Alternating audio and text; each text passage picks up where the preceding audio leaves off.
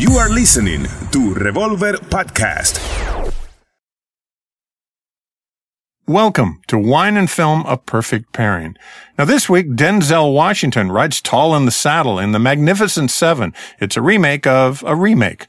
And 55 year old Eddie Murphy stars in a very thoughtful, quiet film. He plays a personal chef and a good friend, and his name is Mr. Church. And I'm wine expert Hayley Hamilton Cogill. Though moonshine and whiskey may be the perfect pairing for any Western, for the Magnificent Seven, we'll toast with wines from California's gold mining towns in the Sierra foothills. And for Mr. Church, a Napa Valley Cabernet from a winemaker who started her career not in wine, but as a chef, winemaker Mia Klein. Okay, we sat through the Magnificent Seven the other night together. Um, I'm a big fan of the old one, which Yeah. is 1960, but it goes all the way back to 1954 with the great uh, Kurosawa from Japan who made Seven Samurai. Right. You know, seven samurais go into a village and and they have to protect because these bad guys are going to come and take all their crops away. Yes. And they're all going to starve. And then when they remade the film, uh, I think it was the last name is Jim Sturges was the director of the 1960 film. with Steve McQueen and Yul Brynner and Robert Culp and God, James Coburn. I mean, there it, it's it's really one of the and that Marlboro Man, the Marlboro Man theme song Yeah. um, is is in there, and that that's been an iconic film for me. And that director also did the, he also did uh, The Great Escape. So the same director did The Great Escape and The Magnificent Seven. So I have this all in my head of it's long and it's very character driven, Yes. but when the bad guys come, they're super bad, and you know you have this image in your head. So I always worry about remakes of movies that I love because Right. I I don't think they really should be done. Right. But they are what they are. The remake of True Grit was pretty good. I, I thought I liked by, it. by the Coen brothers a lot. Yeah, a lot. So this one comes along by Antoine Fuqua, who's directed Denzel before, and you have this obviously intentional diverse cast. Mm-hmm. And so Denzel's the tall guy in the saddle. He rides in the town. A woman comes up to him. Her husband's been killed. The, the town's been half wiped out. The bad guy is what's his name? What's Peter the, Skarsgård. Peter Skarsgård, and Who he's like he always just plays. Bless his heart, he just always plays a bad guy in some sort of way or another. He plays it all the time, and he's really he's re- He's he's, really just bad. he's really bad and really evil. And in fact, the opening scene of this movie, there's just a really high body count. It's complete. It's violent. Yeah. It's super violent. before you even see the, the, the before the title rolls, you you are I think fifty people are dead. What sets up the opening scene, which I kind of actually liked Yeah. as a movie, um, and then it sets it up. So Denzel rides into town, and he compiles a group of ragtag good, Renegades. You know, they're all bad guys playing good guys. you know, they're gonna. There's bad guys that are trying to redeem themselves and play good guys, and they've got a they've got a Native American with a bow and arrow, and they've got a, an Asian guy who does martial arts, and they've got a, a guy from Mexico who's really good with a gun, and then he's got uh, what's what's who's the sidekick in this film? I'm trying to think of his name. The guy we like so much. Ethan Hawke. Uh, well, not, well, Ethan Hawke's one of the guys too in the film. That's right. Uh, Chris Pratt. Oh yeah, who's uh, hilarious. And he's got a lot of fun. And Vincent D'Onofrio is kind of a Grizzly Adams Yeah, kind yeah. of guy. So I like all this and I, I think it's kind of fun, but it's like cliff notes to me. It's not a fleshed out movie. It just goes boom, boom, boom. It's a kind of a modern day take on Westerns, even though it takes place in the 1800s. It's a fictitious town.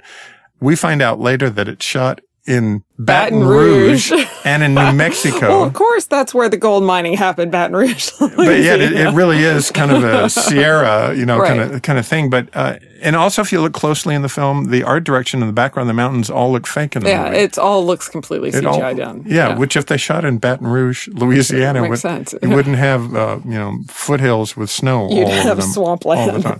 Having, I'm going to say a million things that I think are kind of wrong with this film, but it's a real entertaining movie, and I kind of had fun watching I think it's a fun, yeah, it's a fun movie. I think that it's a, you know, there's some really bad westerns. There, there's some bad western films trying to be done today, and this is kind of a, yeah, it's just kind of a cute, fun. Every, you can kind of tell they all had a really good time making the movie, kind of, kind of thing. Denzel's a major presence in a movie for me, Mm-hmm. and when he rides in that saddle, it's a, it's it, I don't want to call it iconic, but I want to I want to look up to him because you do have the movie because Mm-hmm. he's in charge of this whole thing. And I, I think if I was a kid going to this movie, but I'm going to make some statement about the rating. The rating's PG-13. Bridget Jones was R. This is PG-13, and that's the difference between British films and American films. Is we can kill thousands of people in movies. We can just mow them down. Right. And it'll get a PG 13. But if you drop the F bomb or you have a little bit of nudity, you're an R. Yeah. And it's, it's really weird to me to watch this film and think that this is a PG 13 movie Right. because it's, the body count by the end of the film is just basically almost everyone you see is laid out in, in Mm-hmm. a street. Having said that, I kind of like watching it because, wow, Because you're not because you're not a 12 year old or a thirteen year old. Well, I kind of am sometimes, and Denz, Denzel's kind of a bad A in this film. yeah. So I, I think there's something to look up to in this film, and then it hits its head on the ceiling, and it's never. This is not going to be an iconic, great film. No. but I think it's a worthy film, and I think it's well worth the price of a ticket. Well, and I think it's it's an interesting not to compare, but you did bring up True Grit that Mm-hmm. was redone a couple years ago with it was Jeff Bridges, right? Yeah. and Haley's Hailee yeah, Steinfeld. Steinfeld. Yeah. Um, Made her that was kind of the first thing, and that to me just seemed more like a western. Yeah. So This, well, this, it was. this yeah. kind. I mean, there there was there was definitely like a like a like a sense of Blazing Saddles in this movie. Every once in a while, you want Burton Gilliam to come in, into this movie and ride in and say, "More beans, Mister Taggart." At one point, someone actually did ask more beans, and and I Around leaned over and said, "Mr. Taggart, to you."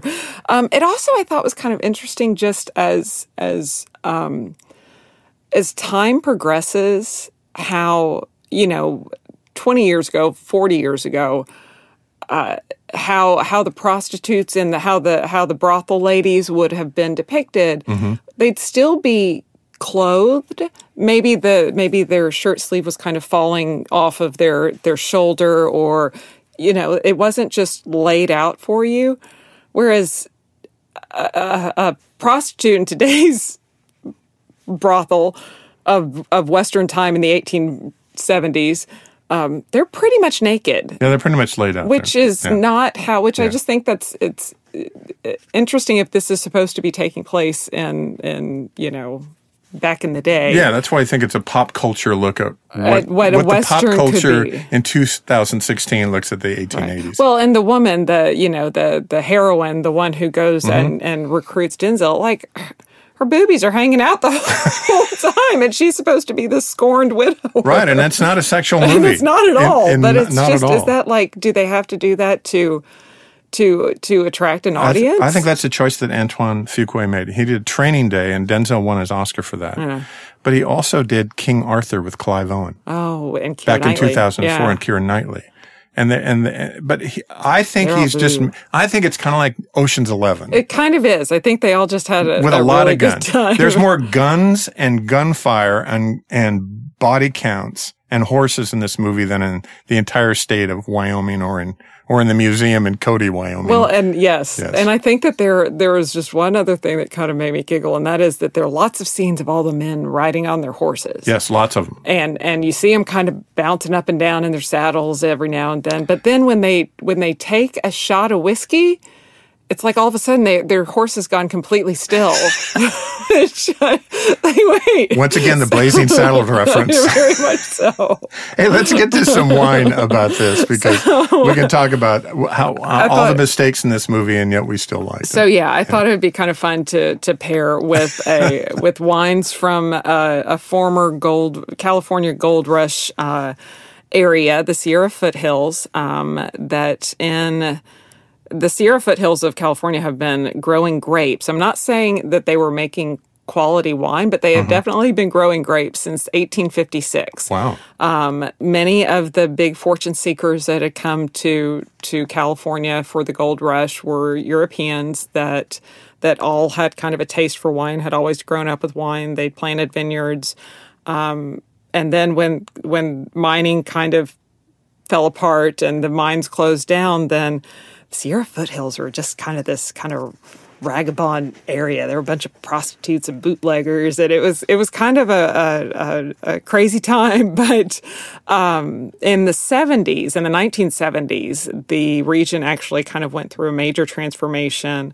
Um, they became a designated uh, American viticultural area, an AVA, and and things became really began to change because they the the people that started then planting grapes in the region figured out what would do well, and and it's it's such a it's it's still very. Um, There's not a lot out there. It's it's you know kind of vast barren land, but it's got great soils. It's granite, it's volcanic soils, and it's sandy loam, and it's elevations of a thousand to three thousand feet. And so the winemakers in the region that are doing things really well are, are making some pretty interesting and delicious wines that are also really affordable. And one of them that that I think early on and and when I started writing for D Magazine, I think the first interview that I did was with a gentleman named Bill Easton. He's a winemaker. He's with Terre Rouge Easton Winery.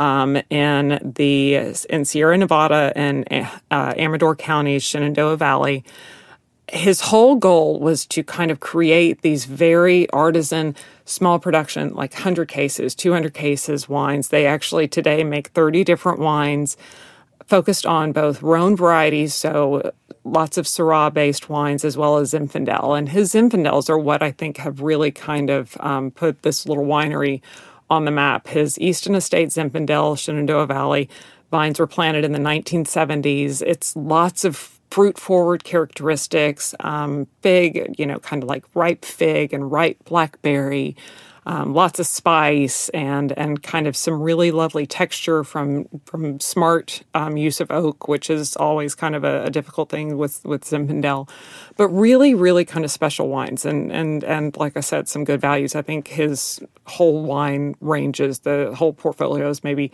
twenty to forty dollars. So oh, it's all reasonably yeah, priced. some some really great yeah. wines for for the quality, and then kind of what you what you find in the bottle. So, if those uh, Zinfandel vines were planted in the seventies, would they be considered old vines? You know, it, it's kind of that's it, I don't know. Am I old? Um, but I am. You're not. but that's most people when they say old vines, that that would be you know forty five years, forty six years old. Okay, so yeah. But I think when you think old vines Zinfandel, um, that's more like 70 years old. That's more like 90 years old. That's kind of what, what the old, really gnarly vines. But they're getting there. These are 46 years old. They, somewhere around, around there, around, in their right? 40s. In, yeah. their, in their 40s. it's a good age to be. It's I've a heard. great age to be. I've, I've heard that before. hey, when we come back on Wine and Film, A Perfect Pairing, it's been four years since Eddie Murphy has actually made a film. He's back in a little movie about a personal chef, and his name is Mr. Church, and we'll be back. And we're back on Wine and Film, A Perfect Pairing. You know, funny man Eddie Murphy, uh, used to interview him a lot and, and he made all these big iconic films. He made a ton of bad films. He was nominated for an Oscar for Dreamgirls. He sat out for the last four years. I understand he has nine children. Wow. Including a new infant baby. So Go he, Eddie. So he came back to make this film because they shot it in a very short amount of time on a smaller budget than he's, he's used to $100 million Big, yeah, films. Yeah. I think this was an $8 million film, Mr. Church we're talking about. And, uh, but he did it because they could shoot it in 28 days, less than a month, and he could go home every night and be with his infant. Nice. So it's all, it's all in a Los Angeles based movie. It's directed by Bruce Beresford. Now that should ring a bell. He did, he directed Crimes of the Heart. Mm-hmm. He's done some really good films. He did Driving Miss Daisy and won the Oscar. And I think that was back in 89. Mm-hmm. He did Tender Mercies with Robert Duvall one of the best Texas movies ever made. Uh, I think it was in 83. And he did an Australian film because he's Australian called Breaker Morant. And anybody that's older listening to this understands the greatness of Breaker Morant, which brought a, brought a lot of people to America and on the map from Australia. So along comes Mr. Church, little tiny movie, reminds me of a TV movie of the week. It's about an hour and 45 minutes long. I didn't hate it. I didn't love it. Hmm. I kind of liked it in places. In fact, I was tear, teary eyed three or four times. And so he plays, the opening scene is a, single mom played by Natascha McElhone, who's an Irish actress mm-hmm. we've seen a lot of films mm-hmm. with an American accent. And she's a single mom with a young daughter, six years old. And, uh, she has terminal cancer. That's oh. the opening scene. And her ex-lover, not the father of the kid, because the father's not around. He's, he's dead. The ex-lover has just gifted her for the last six months of her life free rent and hired a full-time chef to come in and just kind of take care of them and it's really sweet. Yeah. And this guy shows up, and it's Eddie Murphy. And it's 1971. And this little girl goes, why is this man in my kitchen cooking? Yeah. Well, it's Eddie Murphy. And he's real thoughtful and real quiet and says, yes, ma'am, goes home every night and comes and cooks. Well, she lives past six months. She actually lives up into the daughter into her teenage years. Nice. Into high school. And he stays on. And it's this really sweet story. That's just the first half of the movie. And I don't want to give away the second half. but I think it's one of those movies that's has really big stars in it, a really great director. It's kind of overwritten, kind of belongs on a late night movie. But if you and I rented it, Hayley, one night, if we just kind of looked on Netflix or we looked on iTunes and said, Hey, what's Mr. Church? Hey, what's Eddie Murphy doing? It looks like it's real thoughtful. I would rent that film and I would enjoy that. So I think it's a good rental. I'm not sure it's a big theater movie. Mm-hmm. Um, and I don't care what anybody thinks about Eddie Murphy, whether he needs to make a, you know, Dr. Dolittle five or, you know, he just, he, I think Trading this, places. I think this is kind of a nice little thoughtful choice. It's not the best thing he's ever done, but it's certainly not the worst. Um, that Pluto, Pluto movie he made is the worst. But I thought he should have won the Oscar for Dreamgirls. I think he's really, really interesting. Mm-hmm. So I so liked it. Does I, he know how to cook though, or is it just them kind of talking around cooking? So I am wa- I'm watching the food skills in this movie, and I think they're adequate. Okay. I, I never. He does makes, he know how to chop? He makes eggs and omelets, and he he does. He makes he chops. They always show a close up of I don't know if it's his yeah. hands or somebody else's, but it seems confident. He's he seems like he knows what he's doing. There wasn't a moment in the movie where I where you didn't it, believe his knife skills. It, it, it broke the plane of of uh, believability because he, he has no idea. No, I felt the whole time that he was actually cooking. Nice, whether he did or not. He probably didn't, but the food's good in it, and he also reads books and teaches the little girl to read uh, to read good literature. Hmm. Tess of the D'Urbervilles um, Moby Dick. She's he's got this little kid growing up reading, and he's a very art. Uh, he's a chef. He's in the seventies. He lives alone. Comes and helps the family. Believes in literature. Believes in jazz music. Plays piano, and so he's a very cultural guy mm-hmm. living in this family and teaches them a lot. And of course, in these kind of cliched movies, as much as he teaches them, they t- teach him. So that's kind of, there's no real mystery to the movie. Right. and it covers 30 years and multi generations. So I like Mr. Church. Nice. It's a quiet little movie that I thought was admirable. I wouldn't, I wouldn't overpay for it. Does that, does that make sense? Absolutely. And I'm kind of proud of Eddie Murphy for doing for this, doing so. something that's probably rather not the norm. Not the norm. No. And I, th- I think that's going to help him down the road in some other parts, I think. Yeah.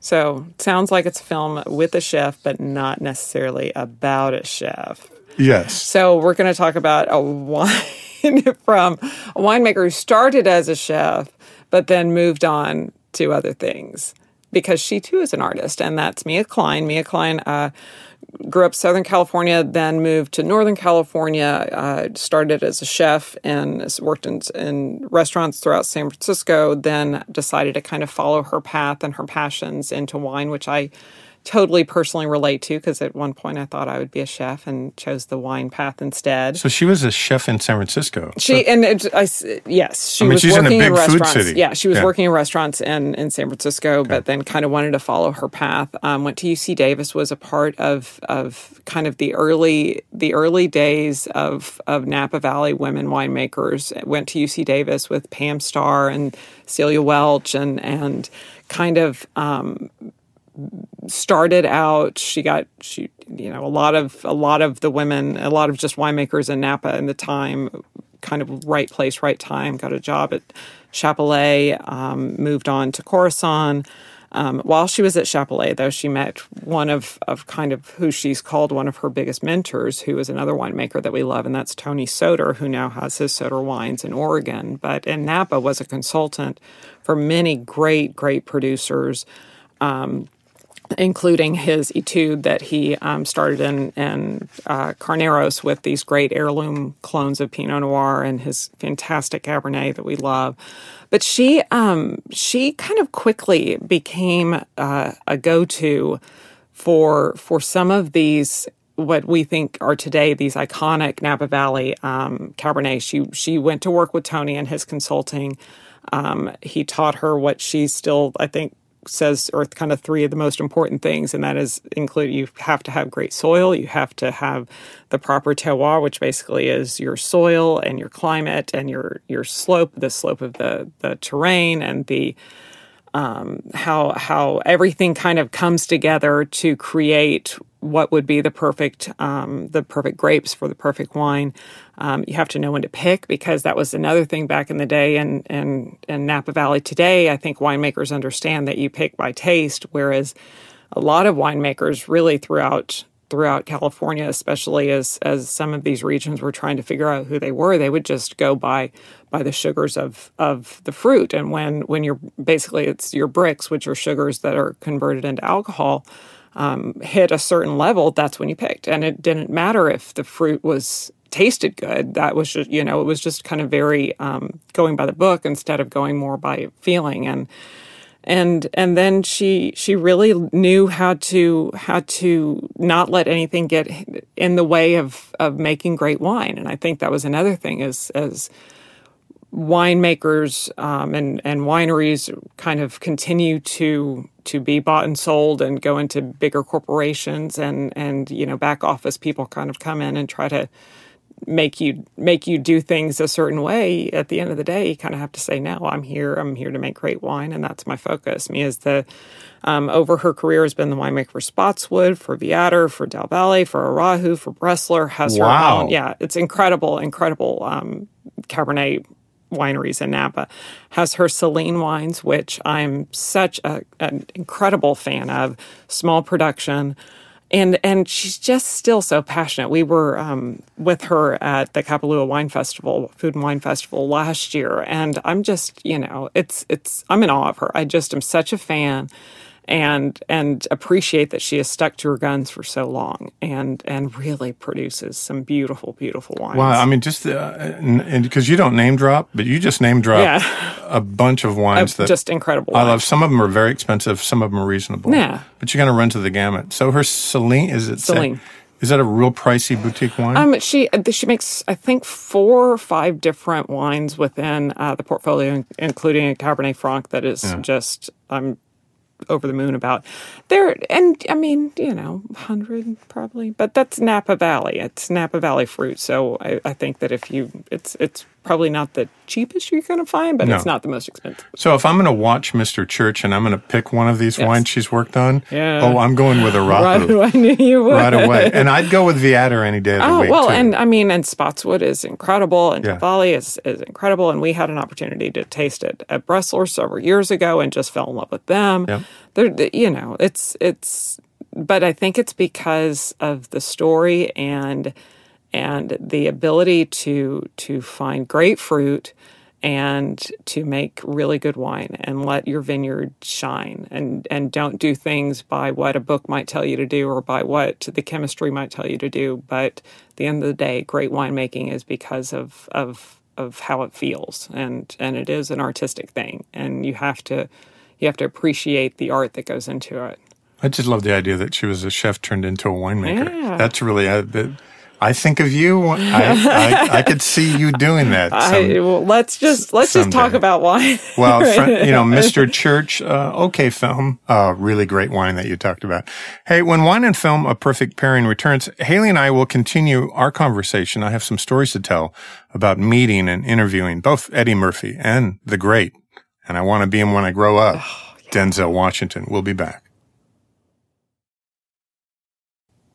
And we're back on Wine and Film, a perfect pairing. We're talking about wine and film and a little bit of everything in between. And Gary, you just uh, said you, I, I know that you've interviewed both Eddie Murphy and Denzel Washington for, for so many years. Mm-hmm. And I know you want to talk about Eddie Murphy because you're great, but come on, like, let's talk Denzel. Oh, Denzel. I mean, the two most handsome people in the world I've enter, ever interviewed as men. I'm a flaming heterosexual and I'm sitting across the chair from either George Clooney or Denzel Washington. And I want to be both of those guys for a day. Just put a gap in their teeth and send them, send them on. Honey, you're perfect just as you are. You know, Denzel Washington is just one of the most gracious. I, I've been interviewing him for 25 years. Is he gracious? Is he a good gracious, oh, looks you in the eye. I mean, really, lit- literally, if you're going to list the five best people to talk to in the world, and his wife's a painter, his wife's an mm. artist, and he's just generous in conversation. He's he's a lot like George Clooney in that he's kind of aware how famous he is, but never mentions it. Mm-hmm. And if he does, he makes fun of it. Mm-hmm. But but he's just so good. I mean, I like he should have won the Oscar for Malcolm X. Mm-hmm. He did not. He won for Training Day. He won, he won for the wrong film. He's so great in American Gangster that I, I can't take my eyes off him. But I've always liked him. He hasn't always been in great films, but he has a film coming out Christmas Day called Fences, which is an August Wilson play that James Earl Jones Yeah. won the Tony Award yeah, on Broadway, for. Absolutely. And I've been waiting for this movie to be made for years. And for years, Eddie Murphy wanted to do this film, Ooh. but it kind of outgrew him. And now it's Denzel doing it. And Denzel just How re- old is Denzel? Oh, good question. Got to be 60, close to 60, late fit, probably late 50s. Hmm. I'm, I'm, I'm making stuff up here because I don't really don't know his age. 57. Him and Eddie, Eddie are both probably both, both in their mid 50s. But Denzel's always been the guy for me that I always, you can put him in almost any film. You don't have to, you don't have to cast him in, in any kind of box. He can be the good guy, the bad guy. That's just it, because he can he can be the Yeah. coach in Remember the Titans. Yep. And then he can be like crazy alcoholic Yes. airli- airline pilot in oh, flight, in flight. and He's so good in flight. and then he can be like crazy drug dealer. Yeah. And and so it's Yeah, and he, can be that bad cop in Oh, Training yeah. Day and Oh, win an yeah. Oscar. You know, he goes all the way back to Glory, that, that wonderful yes, Civil with, War film um, with Morgan Freeman. with Morgan Freeman and Matthew Broderick. Yeah, so I, I like him. So Eddie Murphy comes along, and I started. Inter- I've interviewed Denzel probably twenty times, but Eddie Murphy maybe five because sometimes he wouldn't show up. and it, I remember asking Eddie Murphy once in an interview because. Halle Berry ran off and did a little film called Monsters Ball and won the Oscar. Absolutely, Eddie yeah. Murphy did giant $100 million films and it was never nominated for anything. but they weren't. Were they? They're Well, I said to him I, in an interview, I said, have you ever wanted to not worry about making money and taking care of everybody? Because all of his family works on all this stuff and just do a film for the love of doing it and maybe do something better. And he looked at me and go, why would I, why would I not, why would I ever do that when I can have my own trailer and all my own stuff?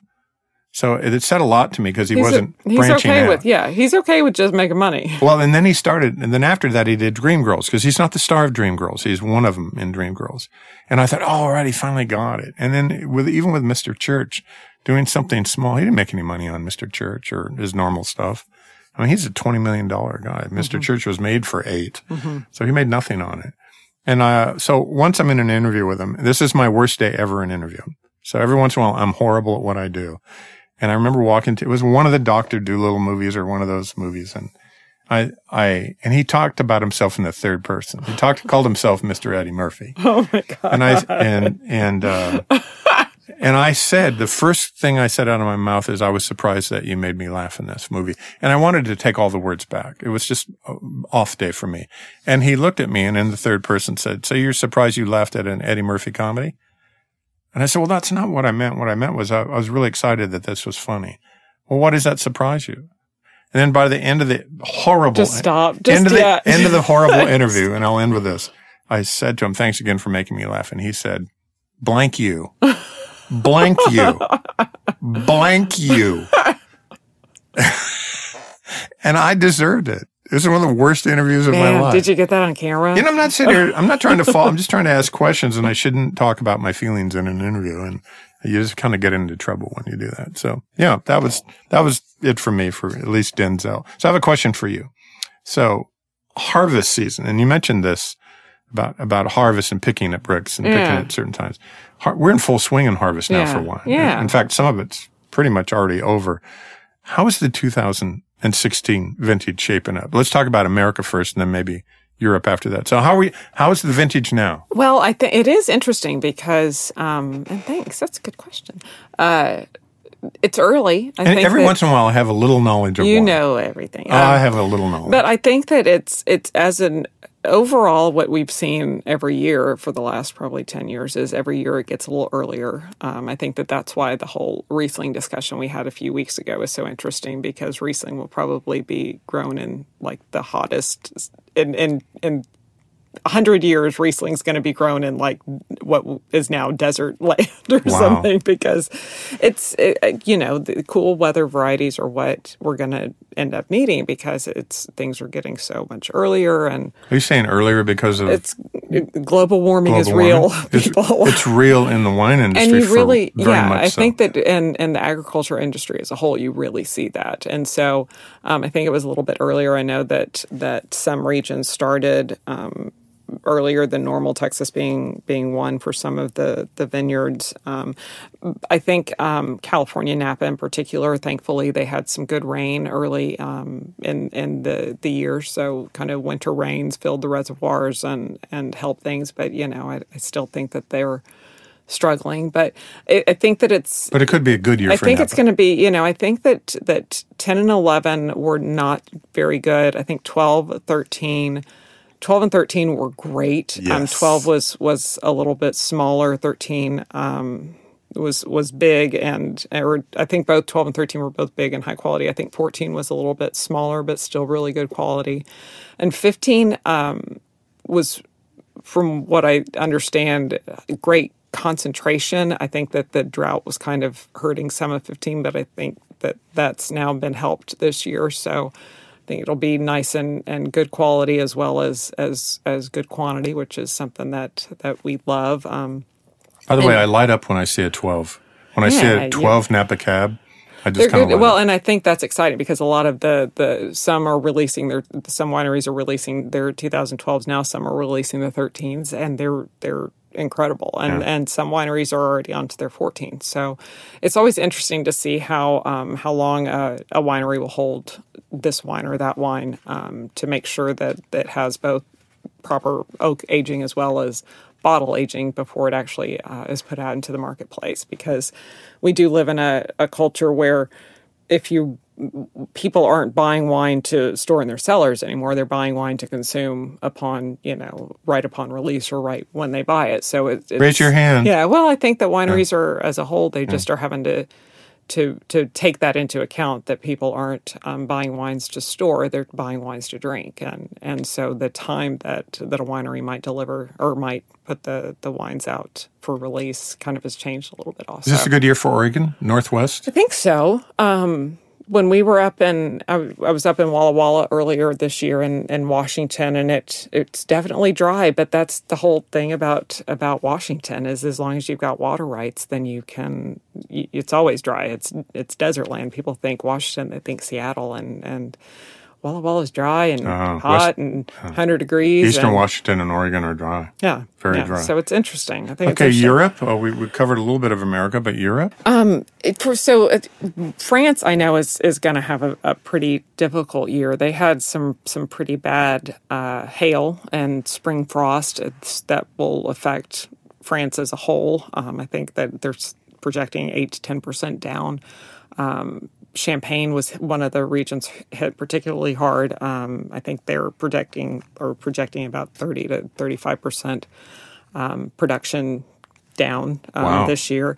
And Loire Valley, and Loire's kind of a that makes me sad also because there's been um, I, I, read an article not too long ago that I thought was kind of fascinating um, in Decanter magazine about uh, there there's kind of a there's kind of a war in Sancerre going on right now in the Loire Valley because there are the the AOC wines, so kind of their their designated um, the the highest quality wines coming out that that have a designation. Um, the producers of these AOC wines are are trying to fight some of the the outlying areas that want to plant Sauvignon Blanc grapes in an area that's not an AOC region that would basically be mm. just like a table wine.